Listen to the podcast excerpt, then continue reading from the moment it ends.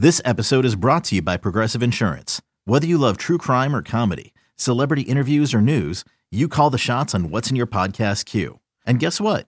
Now you can call them on your auto insurance too with the Name Your Price tool from Progressive. It works just the way it sounds. You tell Progressive how much you want to pay for car insurance, and they'll show you coverage options that fit your budget. Get your quote today at progressive.com to join the over 28 million drivers who trust Progressive. Progressive Casualty Insurance Company and Affiliates. Price and coverage match limited by state law. You could spend the weekend doing the same old whatever, or you could conquer the weekend in the all-new Hyundai Santa Fe. Visit HyundaiUSA.com for more details. Hyundai, there's joy in every journey. What's going on, everybody? Welcome to the Upper Hand Fantasy Podcast. This is Faraz Siddiqui. I'm not here with Zach Rizzuto today. Zach Rizzuto is a little under the weather, a little congested. He didn't want to bring all that to the podcast today, but I got Joe Volpe. If you're an OG, if you're an OG listener to the Upper Hand Fantasy Podcast, you know exactly who Joe Volpe is. Uh, he is the creator and founder of Fantasy Football Analyst over on Instagram. You got to go check out that page. Recently hit 100,000 followers. Clap, clap, clap, clap, clap, clap. Congratulations on that, Joe. How you doing, man? Doing good, doing good. It feels like the uh, glory days. You know, we would kind of jump on these things together. But uh, yeah, yeah you know, you hit 100k before me. I'm just trying to be like you. That's it. Oh, you're so sweet, man. Yeah, and you know what? It, it is like the glory days, dude. We used to do this all the time, and you know, I'm glad that you know. I'm not gonna say I'm glad that Zach got sick, but um, I'm you know when he told me he wasn't feeling okay, I was just like, you know what? It's fine. It's fine. I got a guy. I got a guy who can come on and help me out over here. All right. So uh, glad you can make it, man. Um, before, so in this episode, we are going to go over our, uh, we're going to go over some news. We're going to go over the game last night, Thursday Night Football, and then we're going to go over our uh, my wide receiver rankings and my tight end rankings. And Joe is going to fight me on all of it. That's basically how we're going to do this.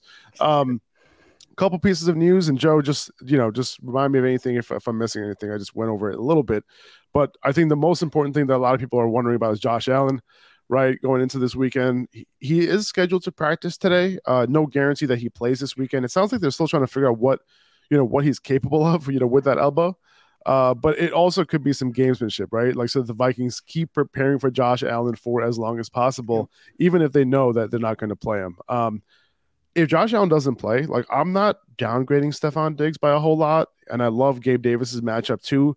Even though like I don't have to play Gabe Davis, but yeah. I'm not opposed to starting him if he's one of your better, you know, better players. Yeah, and I mean we've seen Case Keenum like keep two fantasy wide receivers at the same time in the past before. He's done it in the past. Um, I, I think was that with Stefon Diggs and Adam Thielen in Minnesota, if I'm not mistaken. Case Keenum was the one who threw that miracle touchdown to Stefon Diggs. Remember that? Was that was that to make the playoffs? was that in the playoffs? I think that, was, was in the playoffs. That was, that was the divisional championship round. game, and I think I got knocked off by the Eagles. If I am yeah mistaken, dude. So yeah, you got that connection going. You know what I mean? Yeah. So he's already got the connection with Stefon Diggs. Um, just to let's see, about like ten minutes ago, Field Yates kind of put out a tweet that Josh Allen was not on the field during the open media portion. Seems like oh. no practice, and he says uh, Case Keenum will likely start against the Bills on Sunday. So, oh, there we go. I mean, for Thank the Bills. Joe. Thank you, Joe. So there you go. It looks like it's going to be Case Keenum time against the Bills. Um, you know, according to a, a pretty reputable source right there, Field Yates. So, um, so yeah, so I, am not, you know, and we'll get into Stefon Diggs when we start, you know, talking about our wide receiver rankings. But, but yeah, you know, I have Gabe Davis also in my top 30, obviously lower in the top 30 this week because the matchup is just oh so oh so sweet on that left side against Minnesota. We've been picking picking against you know Minnesota all year long when it comes to wide receivers. Uh, but okay, it looks like Josh Allen might not play this week. So if you listen, man, Josh Allen did so much for you this this this year. If he misses a game, it's all right. All right try to figure it out. uh, Jonathan Taylor, he practiced in full on Thursday. Uh, looks like he'll be good to go this week. I am ranked as an RB2. You know, he's not in my RB1 ranks. There's so many good running backs this year, you know, kind of like making their w- way up into the top 10, top 12. Uh, but, you know, I'm firing him up, you know, as an RB2. You know, don't feel amazing about it. But, you know, the Patriots were a, a pretty tough matchup overall for that, you know, for Sam Ehlinger and that offense last week. I think against the Raiders, you know, it could be a little bit better.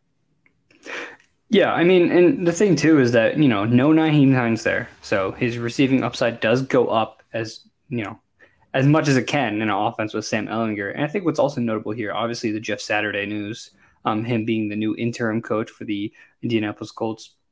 But they also have a new offensive coordinator who has not called plays in the NFL. Um, so when you have a new coordinator on a team that's never called plays, you're going to resort to running the ball and getting the ball into the hands of your best players, which is Michael Pittman and Jonathan Taylor. So I would not be surprised if they just kind of ride JT the entire game. Um, so yeah, I, I, I get the RB two because the touchdown upside and the big play upside just really isn't there on this offense, especially with the offensive line. Um, but I, I do think he's going to see a lot of touches. Yeah, and you know, uh, one thing I mentioned yesterday, I think it was on the pod. Yeah, we were talking about our running backs on the podcast yesterday. I mentioned that you know Jeff Saturday being an offensive line guy, like hopefully, well, he's not an offensive line guy; he's an offensive line man right? Yeah. Like he was actually a lineman, right? So like, you know, hopefully he understands that since they have a bad unit, that one way to overcome that is by using their running backs in the passing game, right? And that's that's that's the hope, right? Because we know how much targets, how much more targets are worth than carries, you know, when it comes to fantasy, especially in PPR leagues, right? Um, so yeah, so you know, I'm you know, everybody is looking looking forward to a good Jonathan Taylor fantasy week. We haven't seen it since week one. You know, after week one, we're like, oh man, here we go. Jonathan Taylor, number one pick, really worked out. Um, no, it hasn't. And that was against Houston. So, you know, it doesn't yeah. tell you a whole lot, right? Um, all right, moving on. JD McKissic, he didn't practice on Thursday. Why is that relevant? Because you can fire up Antonio Gibson as a, I would say, you know, mid to low end RB2 this week, you know, because he's going to have a three down role, you know, obviously he won't be the only guy on early downs. He has a guy, you know, uh, sharing that role with him, but he'll get all the passing down work. And, you know, we've seen, you know, Taylor Heinicke kind of pepper him a little bit in the passing game, you know, very high targets per route run. I doubt McKissic practices today. And there's a possibility I can see McKissic, you know, potentially landing on IR, you know, if, if that injury is relatively serious especially in a season that kind of feels all but lost for the Commanders, um, especially if they lose on Monday, or rather when they lose on Monday, um, at least I think. But yeah, Gibson's kind of been their guy. They, they wanted to make Brian Robinson a thing. They trying to force him the ball on the ground, but he just really kind of hasn't been okay. So um, my suggestion would be, as they are continuing to do, just keep getting Antonio Gibson involved. They're trying to bench him, but ultimately it's not coming through. It's it's it's not been working for them. I wouldn't count on Keenan Allen playing this week. He hasn't practiced yet. He's he's not going to play. So keep him on your bench and keep hoping. when it comes to Keenan Allen, uh, Darren Waller was placed on IR. So was Hunter Renfrow. Uh, we kind of saw this coming for these guys. How are you looking at Mack Hollins rest of season? Uh, he should be rostered, right? Yeah, he should. And you know, this is a very inconsistent offense, not only in how many points they score and how fluent they are, but in who they use. One week, Davante Adams has one target. Another week, he is just the like the only way they move the ball on offense. Josh Jacobs one week is getting 30 touches. Josh Jacobs next week is like not usable. So it's a very inconsistent offense. But in terms of just like a desperate flex and like a depth wide receiver, uh, Mack Hollins could be your guy, especially in offense, as you mentioned, no longer has Darren Waller, no longer has Hunter Renfrow, and with the season being lost, that could be a you know potentially season-ending IR placement. Yeah, for sure. Um, especially for the fantasy season, that could potentially it's it's over for them in their seasons. What a lost season for Hunter Renfrow, though, huh? Like he had such a good season last year and the guy who has been you know producing all these slot receivers in New England comes over and like the the, the slot wide receiver who's destined for an even bigger breakout yep. couldn't do anything this entire year. Unbelievable. D'Andre Swift hasn't practiced in full yet this week. It's hard for me to trust him, right? He can be efficient. You know, like he had five touches last week, still had 50 yards. Uh, but still, man, like I'm only starting him this week if I really need him. If I don't have any other like real options, like you know, I get the upside. I mean, I get like the fact that he can be efficient, but this is not good vibes. Only 10 snaps last week. Yeah, and you know, I, am a little more hopeful on D'Andre Swift. I mean, as you mentioned, he turned five touches into eight points, right? Like he had four catches, 40 yards, whatever it ended up being. Um, but Jamal turned 24 touches into 10 points. So when you look at the difference between the efficiency of Swift and the efficiency of Jamal, who's been a little inconsistent as opposed to Swift, who, as we know, when he gets that full workload, he is that guy. Uh, the Chicago also has a terrible defense, as well as Detroit. There's going to be points flying all over the field in this matchup, uh, and especially in the red zone is when they have been using Swift sparingly. So I, I'm okay with firing up Swift this week. He's averaging 1.7 fantasy points per touch over the last few weeks, which is great. Um, so yeah, again, he's going to be involved in the passing game. They did say the team did say they want to get him a little more involved this week. We'll see how true that is, but um, it's it's it's tough to uh, kind of have your first round pick on your bench. You know what I mean? Yeah, it, it really is, man. And and he's been on that bench for a little while now. Um, but Thursday night football, let's talk about last night's game real quick uh, before we get into our wide receiver and tight end rankings. The Panthers, they surprisingly had full control of this game throughout. Right, I personally didn't see this coming. You know, they were at home, so that that I could see that. But the story of the game was D'Onta Foreman, 31 carries, 130 yards, and a touchdown. There was no split on early downs between Foreman and Chuba Hubbard. Uh, Raheem Blackshear ended up you know, with more carries than Chuba. Uh, maybe because he's coming off the ankle injury, but he did have a couple full practices right this week. Um, but Chuba, you know, he was the passing down back, but there was literally no need for that in this game. They didn't have any two minute situations or anything like that. Um, but then the Panthers only dropped back to pass the ball 19 times, uh, with I think only 15 attempts or something like that. So, you know, looking at the next few games to see if the Panthers can be in like neutral game scripts at the very least for Foreman to continue to get work. Like, like he couldn't get that done against Cincinnati last week, right? And he was taken off the field, played less than 50% of snaps. Uh, next week, they have Baltimore, followed by Denver, and then the bye. Uh, Baltimore might be a little bit of a tough test, but like, who knows? Like, you know, they don't have the weapons. Like, will Lamar be able to just get it done and score and just kick their ass? And then, you know, they, they can't have Foreman on the field, you know, getting all that volume. I think Denver can definitely be a game where Foreman can get going, right? Because they're not good against the run and their offense sucks. So he can definitely, you know, that game can stay close or they can go up potentially. I don't know if they go up, but at least the game can stay close and he can continue to rack up carries. So, you know, I was talking about selling, you know, D'Onta Foreman, you know, uh, be- before last week. Uh, and, you know, now looking forward, are you looking to keep D'Onta Foreman for the rest of the year? you know, as a potential RB2? Are you looking to package him up and try to upgrade? You know, it's always going to be dependent on what everybody else is kind of willing to offer for him because I tried to sell D'Onta Foreman and, you know, he was looked at by a lot of people in my leagues of just like, and, you know, like he had a good week. Um, it, I don't think he's how, really legit. How, how about now, though? How about now? Like three out of four games, right? With some big fantasy weeks. Yeah, I mean, now that, that that's what I'm saying too. Of like now, it's going to be a lot easier to kind of add him to those trades and say like, hey, I'll package him with a guy like Jakobi Meyers. Give me like a player I can start every single week. Like that's something you can should easily be able to do after this week. But um, yeah, rest of the season, I don't know because PJ Walker one week looks great. PJ Walker next week looks awful, and yeah. that could easily happen multiple times um, during the rest of the season. And they don't play Atlanta anymore, which again was like that golden game for Foreman when he had two of those pop off games.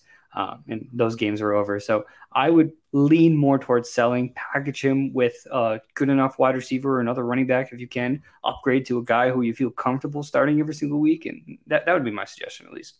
Yeah. And, um, you know, maybe you get a running back who doesn't have, who already passes by also, yeah. right? Because he has that bye coming up in two weeks, and you can get an extra game out of it, right? That that could that could be an option.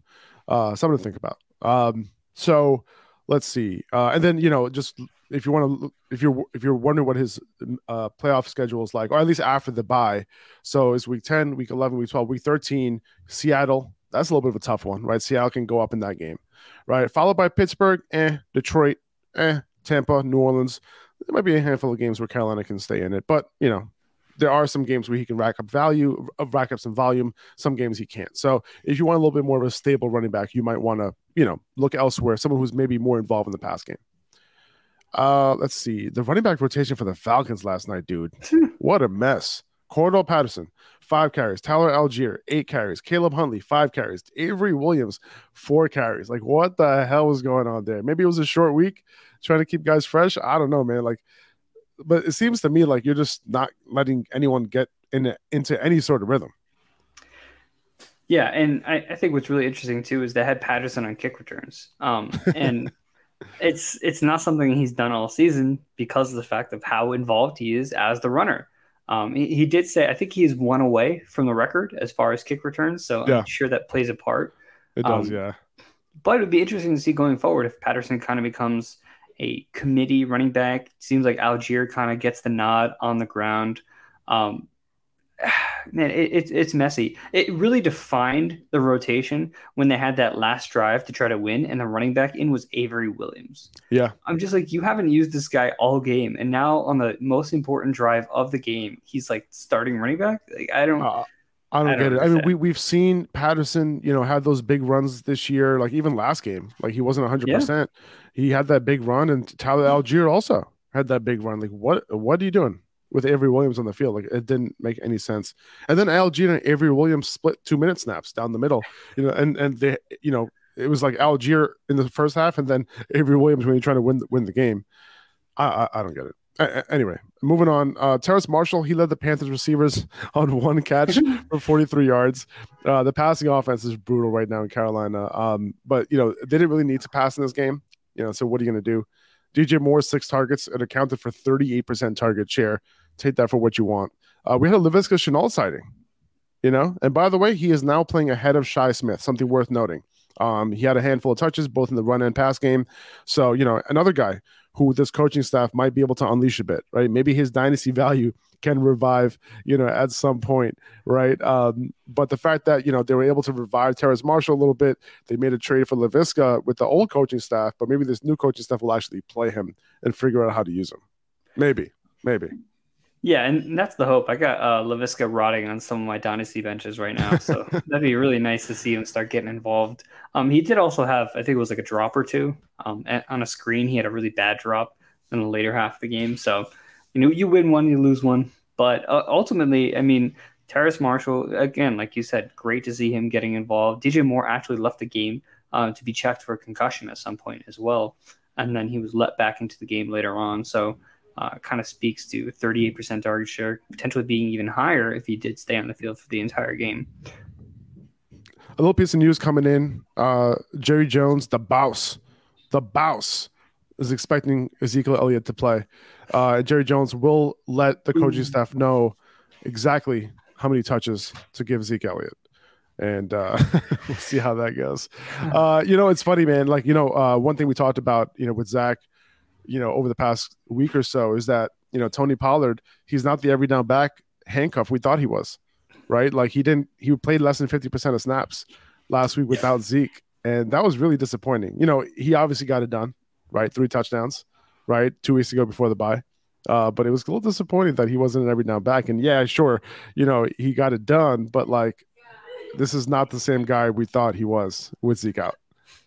Yeah, and I think what's what's good about that though, um, you know, not that it's good that he played less than fifty percent of the snaps, but he is getting the key opportunities in the offense. Yeah, so like agreed. as opposed to being in the red zone, it would be Zeke. It's Tony Pollard. And my confidence in Pollard in those situations playing 50% of the snaps as opposed to Zeke in those situations playing 70 or 60% of the snaps like I'm taking Pollard all day, even for sure, hundred percent. And that that's that's one of the key differentiators there, right? Is that he's the goal line back when Zeke is out, and when Zeke is in, Zeke is the first crack at it.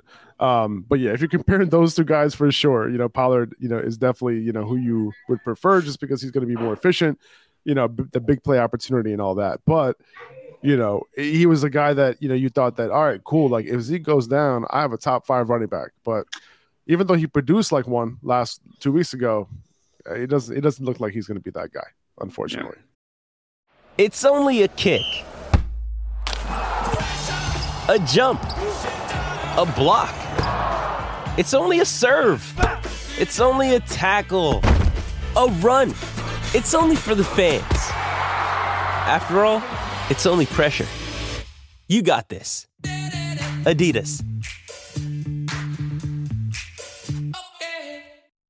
Another day is here, and you're ready for it. What to wear? Check. Breakfast, lunch, and dinner? Check. Planning for what's next and how to save for it? That's where Bank of America can help.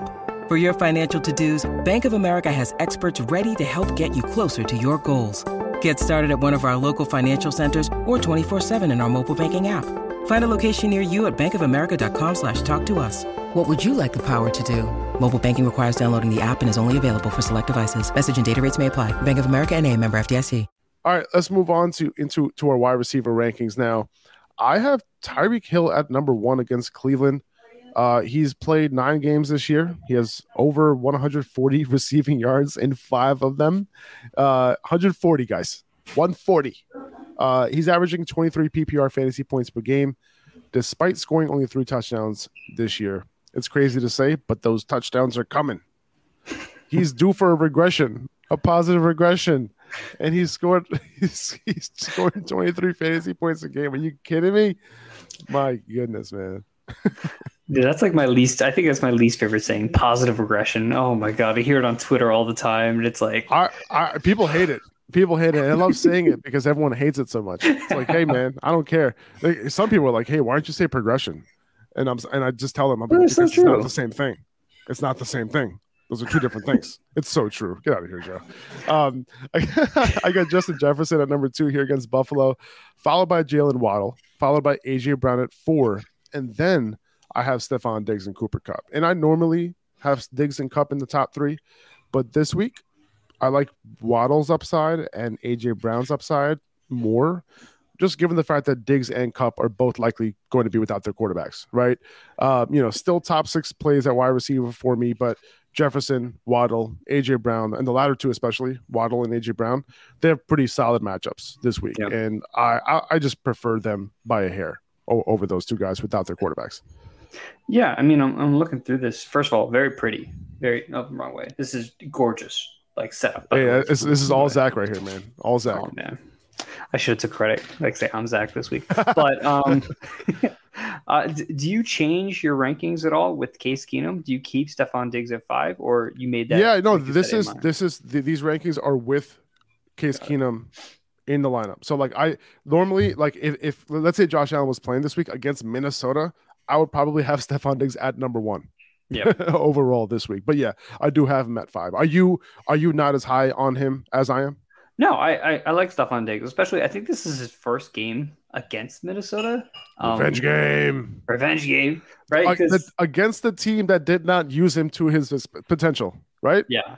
Yeah. So there's going to be a lot of extra motivation in this game. And as you mentioned, this Minnesota secondary is definitely not good. So no matter who the quarterback is at this point, I'm fine with throwing stuff on Diggs as the top five wide receiver this week. Uh, AJ Brown, you mentioned against Washington. I mean, they have the worst, uh, quite possibly the worst secondary um, in the entire league. And they lost William Jackson, who again was like a really bad part of that secondary as well. So AJ Brown, definitely a guy you can fire up. He's bound for a big game. Tyreek Hill, Jalen Waddle. Where do you have Tua ranked this week? I mean, for these guys to both be in the top three, we've seen it happen before multiple times with both these guys. But where do you have Tua ranked?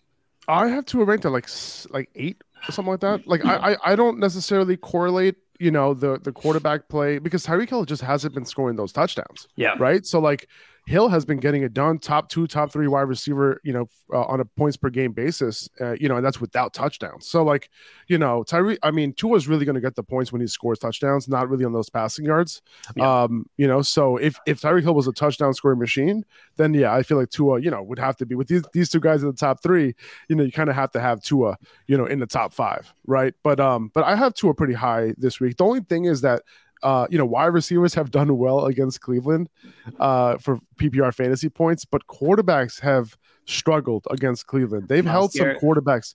Yeah, man. These some of these, a lot of these quarterbacks, decent quarterbacks, haven't had good games. Like they they they they limited Lamar Jackson. They limited a bunch of guys. So you know, I'm tempering expectation on Tua and him like actually throwing touchdowns this week. Yeah, no, I, I like the rest of the look of this, especially Justin Jefferson kind of being up there. He bounced back a little bit to see how involved TJ Hockenson was and to Yeah. see kind of like what he offered to this offense. I don't think it's going to be a one piece offense anymore where it's just like Justin Jefferson or maybe Adam Thielen, you know, Irv Smith kind of doing his thing, whatever. Obviously, Dalvin Cook's always a threat, but to have another legitimate receiving threat next to him is going to open things up in the red zone for him as he scored last week. So, first time Yeah. since week one. Hundred percent. He was he he had a he had that regression coming as well. He didn't score since week one. He finally scored. I was calling. We were talking about it before last week. I'm like, he's getting four touchdowns this week because you know after seeing AJ Brown, right? You know, and it happened to Joe Mixon, right? It ended up Yeah. happening to Joe Mixon, not Justin Jefferson. But uh, s- somebody to keep an eye on because there's some touchdowns owed his way as well. Um, I have Davante Adams at seven against Indy. Uh, hopefully, he gets targeted the way he was targeted last week. Yeah. Uh, he had all his production in the first half of, of last week, and then Derek Carr just turned into a pumpkin, and they couldn't do anything in that second half. Um, the matchup is okay against Indy. I'm not I'm too worried about it. I mean, like Indy has limited wide receivers for the most part this year, but they haven't gone up, they haven't really gone up against like really really good wide receivers like Davante yeah. Adams. So not really too worried about it. DeAndre Hopkins at number eight. I really like his matchup this week. Um, Jalen Ramsey likely won't be shadowing him. He hasn't shadowed this year. The last time these two went up against each other, he didn't shadow him. He only played against him on a handful of snaps. So, you know, he should have most of his routes away from Ramsey covering him. And on that left side where Hopkins runs his routes from, the Rams have allowed the second most fantasy points to wide receivers. So, and we know that Cliff Kingsbury does not move his wide receivers around uh, when he ha- once he has it set. so, yeah. uh, you know, I think I think uh, Hopkins has a little bit of a little bit of an advantage this week against the Rams. Yeah, I agree. I, I, I, do like Hopkins in this matchup. A lot of people might shy away because of the Jalen Ramsey matchup.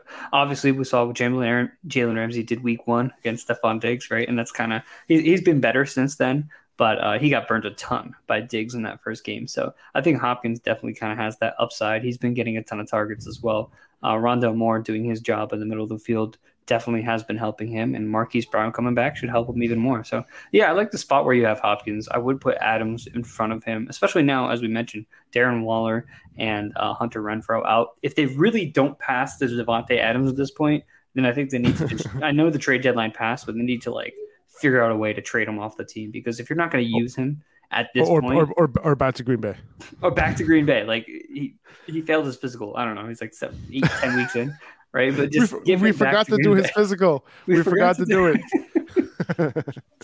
I think he'd probably be in favor of that as well. But but yeah, I like where you have these two guys ranked.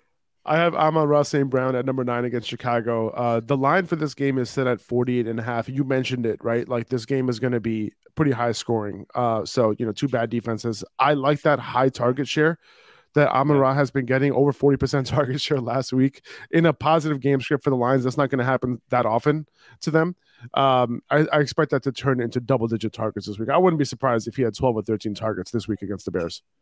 Yeah, and he's kind of been without that big like 30 points per game that he's had, uh, or at least what we're used to having with Amon-Ra St. Brown. I mean, going to this season, especially in the early parts of the season, he was like a like 10, 15 target kind of guy, like over 100 yards, touchdown. Like we just haven't seen that in a while. And I think it's part of the reason that offense is stagnant in the first three or four weeks. The Lions were averaging 35 points per game and have kind of fallen off a cliff since that point as far as being able to score those kind of points. So uh, against the Bears, you know, a team that lost Roquan Smith, that traded away uh, Ro- uh, Robert Quinn, and clearly has nothing going on on the defensive side anymore. Uh, very much a matchup that Amon Ra can exploit. Are you buying Amon Ra like I am everywhere? Yeah, I'm, I'm definitely buying him everywhere. And again, like I really want to see what this offense looks like when Jameson Williams gets onto the field, and th- theoretically should be happening this year. Uh, we'll, we'll see if that stays true considering their record, and they might just say like, all right, you know, let's not force him out there, have him re-injured, and then not have him for the following year. So I, I do want to see how good this offense can be when you have an established deep threat or, you know, hopefully to be established deep threat like Jameson Williams. But yeah, going forward, I do like Amon-Ra St. Brown, especially with Hockenson gone. Mike Evans at 10 against Seattle. Not the best matchup in the world, uh, but they have they have let up a little bit on that left side where Mike Evans runs most of his routes from. They're, they over the last four weeks they've given up the fourth most fantasy points to wide receivers. So you know, Evans has a shot to come through for you this week uh, after seeing double digit targets each of the last three weeks. So he can potentially come through this week. Yeah, and I think it's encouraging as well that he's still getting the targets after a lot of dropped uh, long touchdown passes. if you've seen any of the Tampa games recently, yep. I'm sure Brady's not been happy about that, but the targets are still coming. So definitely a very startable matchup for Evans. Tyler Lockett at 11 against Tampa. Uh, I really like Lockett this week. He he runs all of his routes from the right side and the slot, and Tampa has been terrible against wide receivers from those two particular spots. I do like his matchup a lot better than Metcalf's this week, who yeah. I have at 14 here, just a few spots below. Let me ask you a question. Rest of season, who would you rather have, Tyler Lockett or DK Metcalf? I'm still taking DK Metcalf because I, I, feel like as he gets healthier and he's still got that upside of like he can take any score for a touchdown. Um, I don't know if you saw our, our good friend Akash made a I did see that. I, I knew I knew you, know you were exactly, gonna. I knew you were gonna. Yep. yep. I knew what you were gonna bring up. Go ahead. Explain A it. button. Yeah, he hits the A button on every catch you get. Which if you play Madden, I guess on Xbox, the A button is uh, it's like a possession catch. So the receiver will like catch it and like go down or just like you know, overcompensate to make sure they catch the ball and do nothing after the catch. That's kind of who Tyler Lockett has been. And there was a nice little clip. I think it got reposted on like Sports Center or something. But um, there's a lot of different clips of like Tyler Lockett catching it and just going down when there's no one around him, and just like catching it, going left and right, and then just like going to the ground. So uh, he's allergic to yak, is what we're getting at here. And DK Metcalf drinks yak for breakfast. So um, ooh, ooh, I like it. that ooh. yak juice. That, that yak, yak, juice. Yeah, that sounds not great. But um you know, uh, I, you, but you, you, know what I thought of when I when I when I yak juice. What I I'm gonna keep saying it because it sounds funny. uh, uh, what what I keep thinking about is the Grinch, like the cartoon Grinch. Like he has mm. like all these different like he has like yeah. the, the the moose juice and like the whatever all this stuff. Like I feel like that's part of that. You know what his what the Grinch eats and drinks and all. Anyway, listen, I got kids you know, we're past Halloween. They're already watching Christmas oh, movies. God. All right, so it, it is what it is. all right, I, I have I have Chris Olave at twelve, and I moved him up a bit because I really yeah. like his matchup this week against Pittsburgh. Um, Olave runs seventy five percent of his routes on the right perimeter and the slot, and those are two spots the Saints have been terrible defending all season and over the past several weeks. They've given up the fourth most fantasy points out of the slot and the most fantasy points to the right perimeter. So I love him this week. And our, partner, Preciser, also has his anytime touchdown percentage at the highest of any player in this game at 36.3% nice. uh, chance of scoring. That's even a little bit over Alvin Kamara. So there's a good chance that he ends up scoring in this game. I like Chris Olave. Let me ask you a question. Is Chris Olave the best receiver that you've seen in terms of rookies this season? Yeah, and it's unfortunate because we haven't really got to see too much of the other rookies. Uh, Treylon Burks, as we know, has been hurt.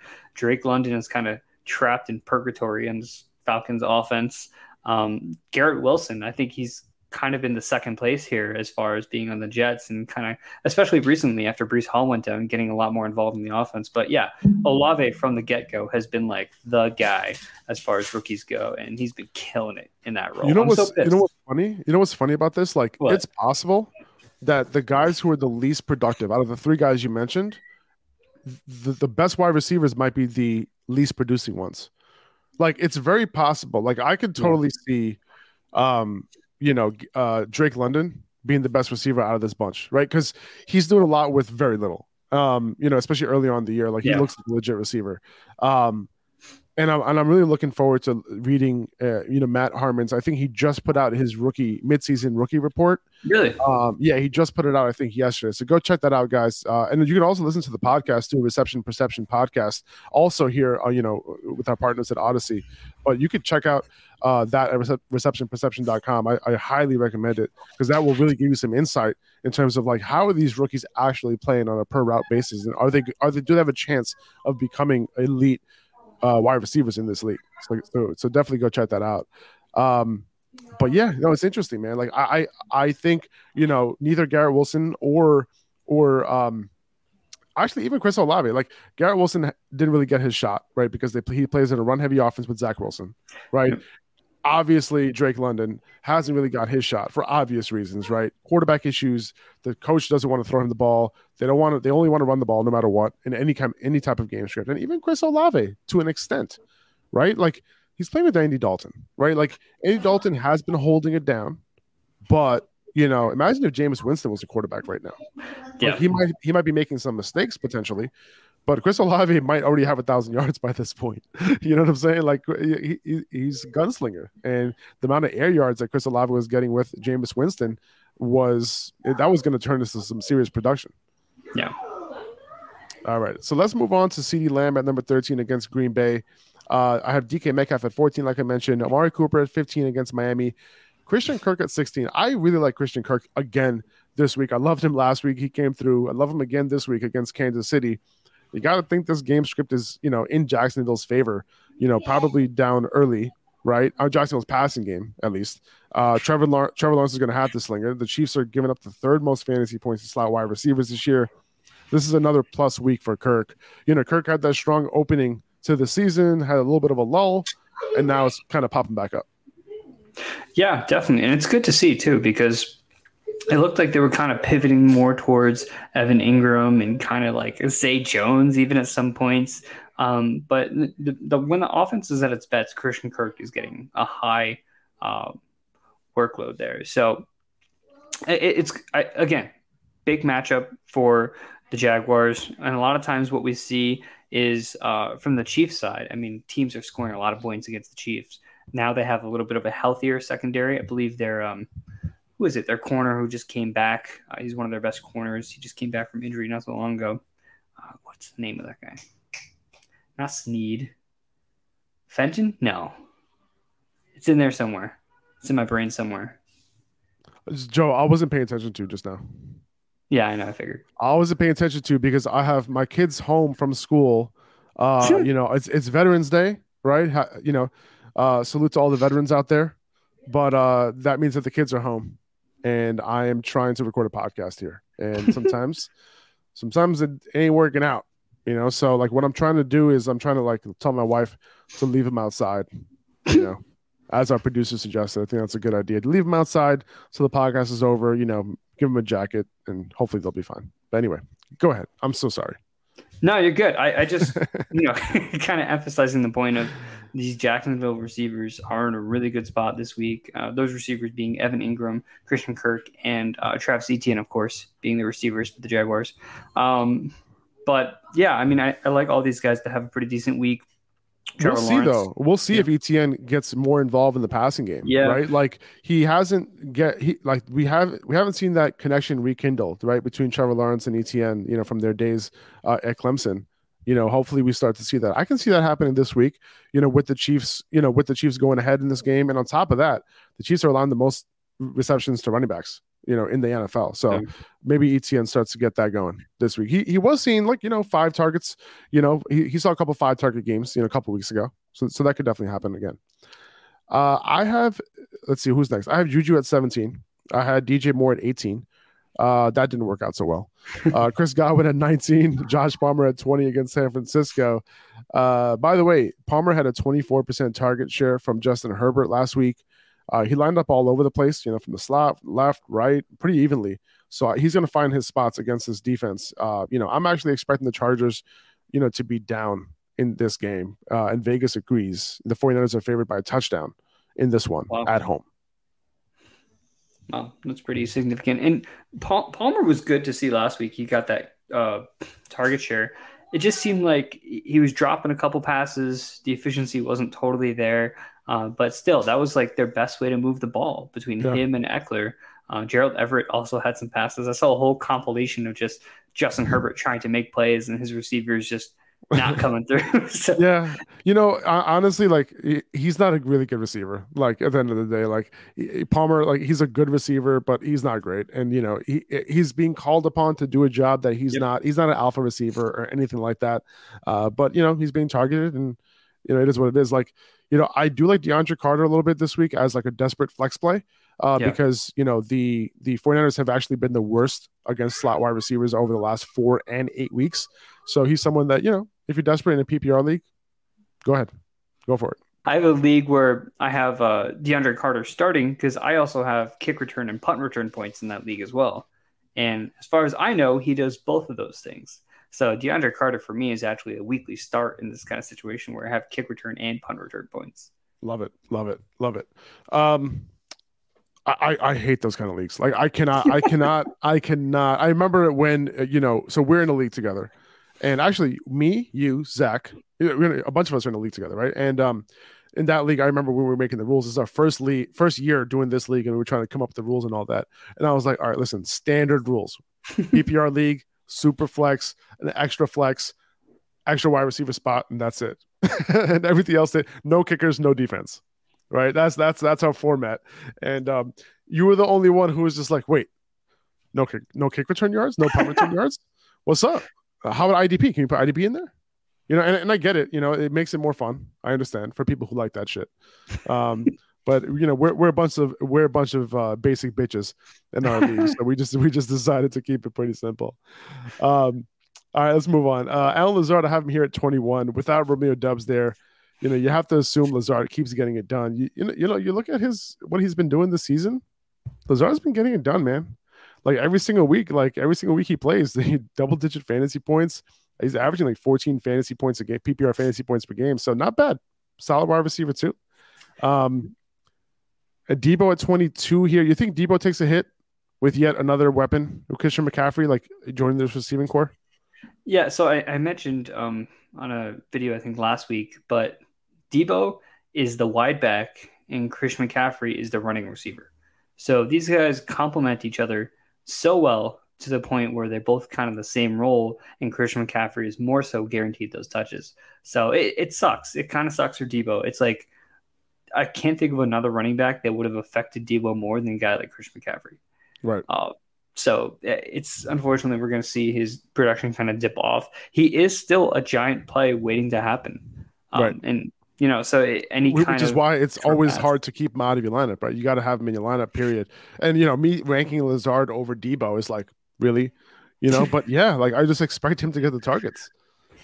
Yeah, and you know, Yeah. before like I, I mentioned this in the offseason too, of like before last season, there was a legitimate question of who the wide receiver one for the San Francisco offense would be, whether Yeah. it was going to be Brandon Aiyuk or Deebo Samuel. And now we're at the point where Brandon Aiyuk has more established himself as like the go-to receiver, and Deebo's kind of this utility gadget, do it all kind of guy. And Yeah. now that Christian McCaffrey can kind of take a little bit off that plate, is Deebo like is he established enough to kind of be the number one wide receiver for this team, or are we going to see Brandon Aiyuk kind of keep that role? Yeah, and my and my feeling is that in most games, unless the 49ers go down in games, it's going to be pretty distributed.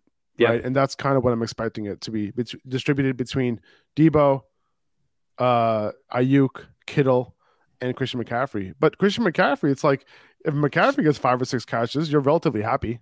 You know what I'm Yeah. saying? But you- you're not necessarily happy if that's Deebo. You know, you kind of want him to do a little bit more than that. But, you know, it is what it is. At 23 here, I have Terry McLaurin, who will likely be shadowed by Darius Slay. Not the best matchup in the world, but not one I'm necessarily benching him for. Taylor Heinicke has still been supplying him at a 20% target share over the last three weeks. So solid target share. You know, I had McLaurin, you know, barely in my top 30, you know, in the first like, you know, five, six weeks of the season. And now once Heinicke took over, he's really been targeting him a lot. Uh, a little bit of a down game for him last week. Tough matchup this week as well. Like I wouldn't be surprised if he he puts up a dud this week. However, with that type of target share, like I'm most likely starting him. Yeah, and Taylor Heinicke has been the best thing for uh, Terry McLaurin since sliced bread. I mean, Carson Wentz not getting it done. Um, I don't think we're going to see Sam Howell this year, but I don't want to know how that would go. I'd rather just ride it out with Taylor Heinicke because, uh, you know, historically, he's it's been the best thing for Taylor, uh, Terry McLaurin. Brandon Aiyuk at 24. We just mentioned him against the Chargers. Uh, you can tell me if that's too high or not. But Darnell Mooney at 25 against Detroit.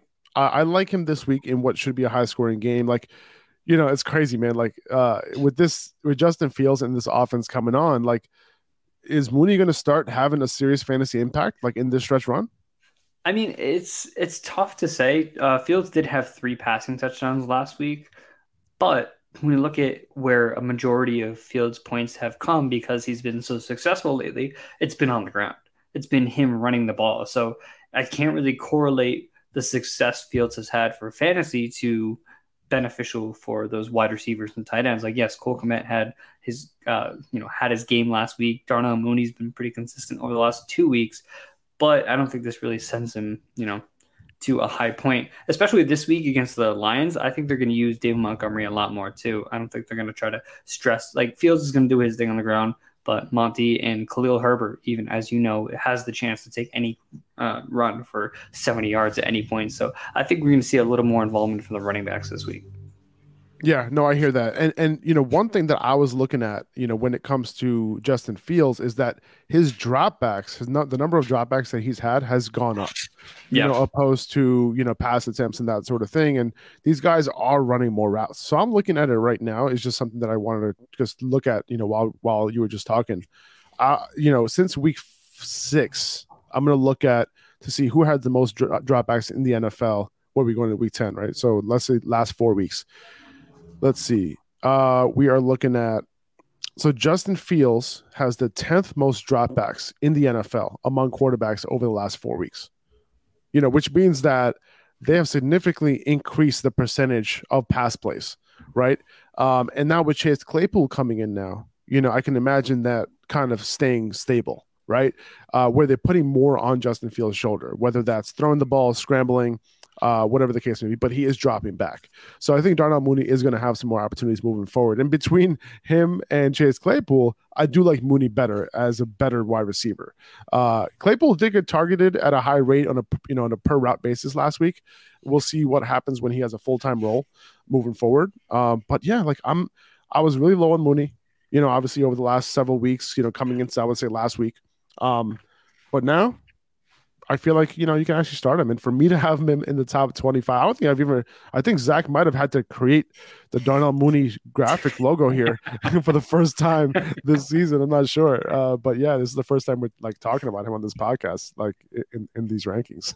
yeah, and I think it's interesting too because uh, last year, like Darnell Mooney had his best games when Allen Robinson was unofficially being used as a decoy uh, on that offense. So kind of having that other guy opposite of him in being Chase Claypool, it looks to benefit him early on, and hopefully we see that continue. Yeah, yeah, we'll see. Um, let's see. Uh, who else do we have? We got DeVonta Smith at number 26. We got Diontae Johnson at 27. Jerry Jeudy at 28. Gabe Davis and Rondale Moore rounding out the top 30 here. I like DeVonta Smith's matchup this week, you know, but his target share has kind of been all over the place. You know, yeah. Jalen Hurts has really been favoring Dallas Goedert over the last two weeks since their bye. And, you know, let me ask you a question, man. Like DeVonta Smith has been underperforming a little bit. Is he a buy to you? Um, I think it's very matchup dependent. I think it's very much right. when AJ so it seems like the it seems like the answer to seems like the answer is no then. Yeah, because I know the Eagles have a pretty good stretch going forward. So I, he is either a hold or you know the second he had like if he has a big game against washington i'm going to assume it's going to be off like one or two plays where it's just mm. like a 50 40 yard pass. Um if, if, it's that kind of game i'm going to sell him right away. Mm. i like it. I like it. So and Diontae johnson right he has that high floor well kind of not really kind of a high floor. He has a floor. Yeah he, he has a floor. 27% target share this year. He's averaging nine and a half targets per game but the upside hasn't been there for him. And I and am I am I ranking him too high? Like, is this appropriate? Like, it's a good matchup against New Orleans. Like, yeah. are you playing guys like Jerry Jeudy, Gabe Davis, Rondale Moore over Diontae Johnson? And I'll say this because I know you want to start Rondale Moore over. I have a feeling you do. but Rondale Moore also has a tough matchup, a little bit of a tough matchup. But I'm curious to hear your thoughts. Please go ahead. Yeah. So for for Diontae, I mean, ha- has he really capped out with his targets and uh, like in his target share? Like we know he's capable of like okay, he can go up to like 10, 15 targets, but what does that turn into as opposed to six catches for 30 yards? Now it's eight catches for like 40 yards. Like I'm not all that excited about Diontae Johnson, and I think a lot of teams what they do is after they buy, they kind of reevaluate their offense. Like Mike Tomlin's looking at this, and we already saw the comments he made about the running back room with Najee Harris and Jaylen Warren. And we're expecting more Jaylen Warren going forward. But as far as his receiving room too, you lost Chase Claypool. I think this is the perfect opportunity to kind of get George Pickens more involved into this offense. I think Diontae is going to kind of cap out to the point where he is, where he's going to get 10, 11, 12 targets each week. But George Pickens is going to see that increase. So um, yeah, I, I do like Diontae Johnson because again, you, you want a receiver who's getting 12 targets. If, if you told me a receiver was going to have 12 targets, it'd be hard to keep them out of my top 30 because of what they can do with that. But because of how inefficient this offense is and how inefficient he is with his touches, I think I think that's an appropriate spot. I might even put Jerry Jeudy, Gabe. Eh, I'd probably put Jerry Jeudy over him at least.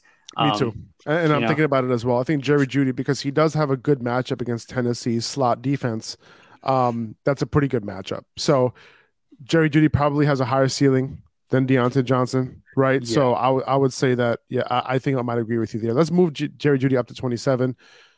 Let's move Jerry Jeudy right. above DeVonta Smith. Well, ahead, Mike. Do it, Mike. I don't know, DeVonta Smith. Do it. Yeah, just move it right now. Let's move it. Let's see it. Let's see it happen in in in live live from Upper Hand Fantasy mm. Podcast. We're moving it live. Maybe above DeVonta Smith. Maybe not. Yeah, I can see, Yeah. you know, because Jerry Jeudy with the work that he's been getting lately and the work Right. that Courtland Sutton hasn't been getting lately, if he's truly the wide receiver one of this offense right now, I think Jerry Jeudy kind of belongs more so in that like 24 right behind Terry. You know, Okay. putting him, you know, in front of Brandon Aiyuk. Because again, the upside of Brandon Aiyuk is great against the Chargers, but it could very well just be Christian McCaffrey. It could be George Kittle. It could be, you know, so I think there's no floor for Aiyuk as opposed to Jerry Jeudy to being the number one. I think he belongs at 24, to be honest. You know what? I wouldn't be surprised if Sutton makes a comeback. I really wouldn't.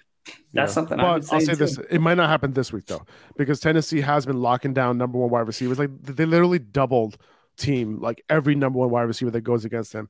Once once Stefon Diggs destroyed them on Monday Night Football, that was it. Since then, That was it. they they refuse to let any number one wide receiver on the outside do their thing, and they've locked down everybody. So Jerry Jeudy out of the slot, you know, it might be a good option this week. All right, Gabe Davis at 29, Rondale Moore at 30. You know, Rondale Moore, go ahead, start him. He just has a little bit of a tough matchup. You know, hopefully he won't see too much of Jalen Ramsey all game long out of the slot, but you know, not as good of a matchup as he's seen over the last couple weeks. Yeah. But he's been getting the targets. When you need mealtime inspiration, it's worth shopping Kroger, where you'll find over 30,000 mouthwatering choices that excite your inner foodie. And no matter what tasty choice you make, you'll enjoy our everyday low prices, plus extra ways to save, like digital coupons worth over $600 each week. You can also save up to $1 off per gallon at the pump with fuel points. More savings and more inspiring flavors make shopping Kroger worth it every time. Kroger, fresh for everyone. Fuel restrictions apply. All right, let's move on to tight ends.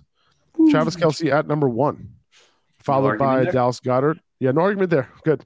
Uh, followed by Dallas Goedert and Zach Ertz. Uh, that that's like tier one and tier two right there. And then T.J. Hockenson. Is he entering that tier two after He his is. first week with the Vikings? Eighty-five percent route participation, twenty-seven percent target share. Caught all nine of his targets. The dude made an instant impact like four days after joining the team. Yeah. Um, They knew what was going on. Like they brought him along and like, all right, that's it, man. You're in. call me crazy. I'm putting TJ Hockenson at two. I think if this is truly, and I don't want to try to overreact to that first game, but like, You're trying. You're trying, but. I'm trying, you know. But but TJ Hockenson uh, on his debut had nine out of nine tar- uh, nine catches off nine targets for 70 yards. It's the most targets a Viking tight end has seen since I think 2018 or 2019 with Kyle Rudolph.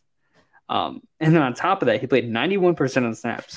The next highest game as far as a snap for a, a Vikings tight end this year was Johnny Mundt in week one at 65%. Like this is this is legit. You mentioned the route participation rate. He is number two on this offense, and the offense is more efficient because of it. They traded for him for a reason. So I'm going to put TJ Hockenson too. I think he's going to be a huge part of this offense. This was only week one on a new team, and he had less than a week to prepare for this game, and he had still had nine targets. So give him an extra week against the Bills. I think we're definitely going to see uh, TJ Hockenson coming in at two. The reason why I moved back to the wide receivers real quick is because we got a comment in the chat. AJ Ramos Oh. is asking, no Pittman, sad face. Teary sad face. And it's true. I moved Michael Pittman out of this range. Yeah, But let me ask you this question. Who are you starting, Michael Pittman or Diontae Johnson? They're, they're going up against the Raiders this week. That's tough. I, I honestly might lean Diontae for the guarantee because I don't know what Okay. this offense is going to look like. Exactly. That's kind of how I look at it too. I'm starting Jerry Jerry Jeudy over him. I'm starting Gabe Davis over him because I like his matchup like crazy. And then Rondale Moore probably gonna get the targets. Okay, boom. Yeah. There you go, AJ. Okay.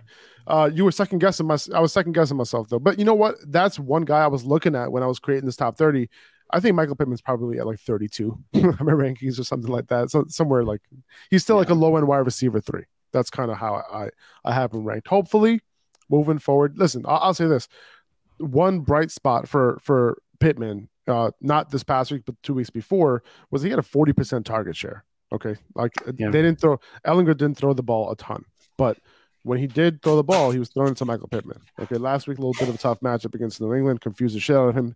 He, he this was not the NFL for him. It was like it was like an AP class, you know, in the NFL for him. So I, I wouldn't worry about it. Okay, moving forward, let's go back to tight ends real quick. You mentioned T.J. Hockenson being your new favorite tight end. Let's move to George Kittle at number five. I'm not sure how much the 49ers are going to have to throw the ball in this game. Like I mentioned, you know, in games like this, we might see a relatively even target distribution given all their weapons. So I have him here at five. Gerald Everett at six, given the lack of weapons for Justin Herbert. Everett had a solid 18% target share in week nine. Uh, I'd expect that to continue. And Greg Dulcich against Tennessee in a good matchup. I had Pitts at eight, uh, eight targets last night for Kyle Pitts, only two catches for 28 yards, only one catchable ball, and he caught two of them. Uh, over the last three weeks, Pitts has averaged eight targets per game. Unfortunately, he's only caught three catches Nice. per game. Not great. Not good at Not all. Not great. Oh man. oh man, I have Pat Freiermuth at nine. Uh, is Freiermuth too low? Um, so I'll, Yeah. I'll, I'll I'll be straight up. Like I should have ranked him over Coppets, right? Uh, is obviously we can overlook the 2020 vision we have after Coppets, but are you ranking Freiermuth? This is a tough matchup against New Orleans, Sure. right? New Orleans did limit uh our boy Isaiah Likely to one catch last week. Um, so you know, should we be putting Freiermuth over guys like Dulcich, Everett? Yeah, I think it, has to do with the target share too. And Pat Freiermuth, especially with Chase Claypool out, uh, he's been getting consistent targets each and every week that he's actually been on the field. So I would arguably put Pat either. I mean, I guess eight, right? Because Greg Dulcich has been crazy consistent, um, and he's been crazy good. I'll, I'll be. I'll be straight up honest with you uh, honest with you guys. Like I didn't rank my tight ends until after Thursday night football. So like Kyle Pitts got locked in because because I use Fantasy Pros to do my rankings and they get Sure. locked in after Thursday night game. So what are you gonna do? What are you gonna do? I've been ranking. You know, everyone here knows I've been ranking Kyle Pitts outside my top ten for every single week. Uh, but no, I hear you. Okay, so basically, Pat Freiermuth, you liked him over Kyle Pitts. I like him over Kyle Pitts, arguably over Greg Dulcich, but Yeah. um, I think that's seven, eight, nine. You know, seven, eight. I like. I like Dulcich's matchup against Yeah. Tennessee. That's one thing I did like, and I didn't expect um, Courtland Sutton to come back this week. So, or at least you know come back to fantasy production this week. Um, Evan Engram, I would have had him h- higher as well. Like I would definitely play Engram over Kyle Pitts. However, wasn't so sure about his status, right? Because he's been limited all week with a back injury. Uh, it seems like he's going to play, and I like his matchup this week. Um, solid start against Kansas City. I would assume that he plays. Um, you know, like we mentioned the game script multiple times in this podcast. You know, he could see some l- legit target share this week know, against the Chiefs Yeah, I mean it's a big matchup for them. for sure. Dalton Schultz at eleven. Um, I see his routes going way up after the buy, Like he's trying to get his knee right. You know, but even without the knee right, Dak has been peppering the shit out of him on a per route basis. Over 30% targets per route run over his last two games. So if his target if his route participation goes up past like 50 to 60% where he's been at over the last couple games and he's still kind of producing, eh, he's gonna kind of go back to what we saw last year. It's very possible. Yeah, I, I like Dalton. Um, I definitely put him top ten. I know you said you usually put Pitts out of there, but I'd probably put him over Pat and even over Dulcich. I mean, based Hmm. on the usage that we've been seeing out of him recently. I, I would as well, but I, I have to see the route participation go up first, right? That's that's the only thing with him. Like I want to see the route participation go up, um, you know, past like seventy five percent or seventy percent at least. It just hasn't crossed sixty percent yet, and I'm you know I'm assuming that does go up, um, you know, because they just had the buy. Hopefully, you know, his knee is is doing all right now. Yeah, Um, I have Cole Kmet at, at 12 here. Uh, this is the highest I've had Cole Kmet, I think, outside of maybe week one, right? Week one, everyone was high on Cole Kmet. I had him in my top 12, maybe. Uh, but in a high scoring game, you know, three touchdowns in his last two games. So I can see him potentially doing his thing this week. You know, at, at this point, you're now just shooting darts. You're shooting darts at tight ends. Who gives a shit? Just put somebody in there and just hope for points, pretty much. Tyler Higbee, you know, he fell off the face of the earth, right? His route participation has plummeted over the last couple of weeks. He was a top six tight end like maybe four weeks ago, and now you can barely start him. And I wouldn't start him. This is a great matchup, but it could be a trap. It probably is a trap because unless Higbee's routes go back up, I would not trust him in my lineup. Yeah, and look, it's he was like a borderline top three, top five tight end in the first half of the season, and just lately he's completely fallen off, as you mentioned. Uh, why? I, I don't know. Like they, clearly their offense is not better because of it. Yeah, But I don't know what's going on. I'm not dropping him just yet. Like I have him in one league. Matter of fact, I have him in the league that I'm in with you, and I have him on my bench. I'm starting. I'm starting uh, Evan Engram over him this week uh, if he plays. Um, and you know, like, listen, like honestly, I'm gonna drop him after this week if I don't see that route participation go up. It's over. With Tyler Higbee. Good to know. Drop. Good to know. Maybe I'll just trade him to you uh, for some fab. Just give me, give me, give me a couple bucks. I just need a couple bucks.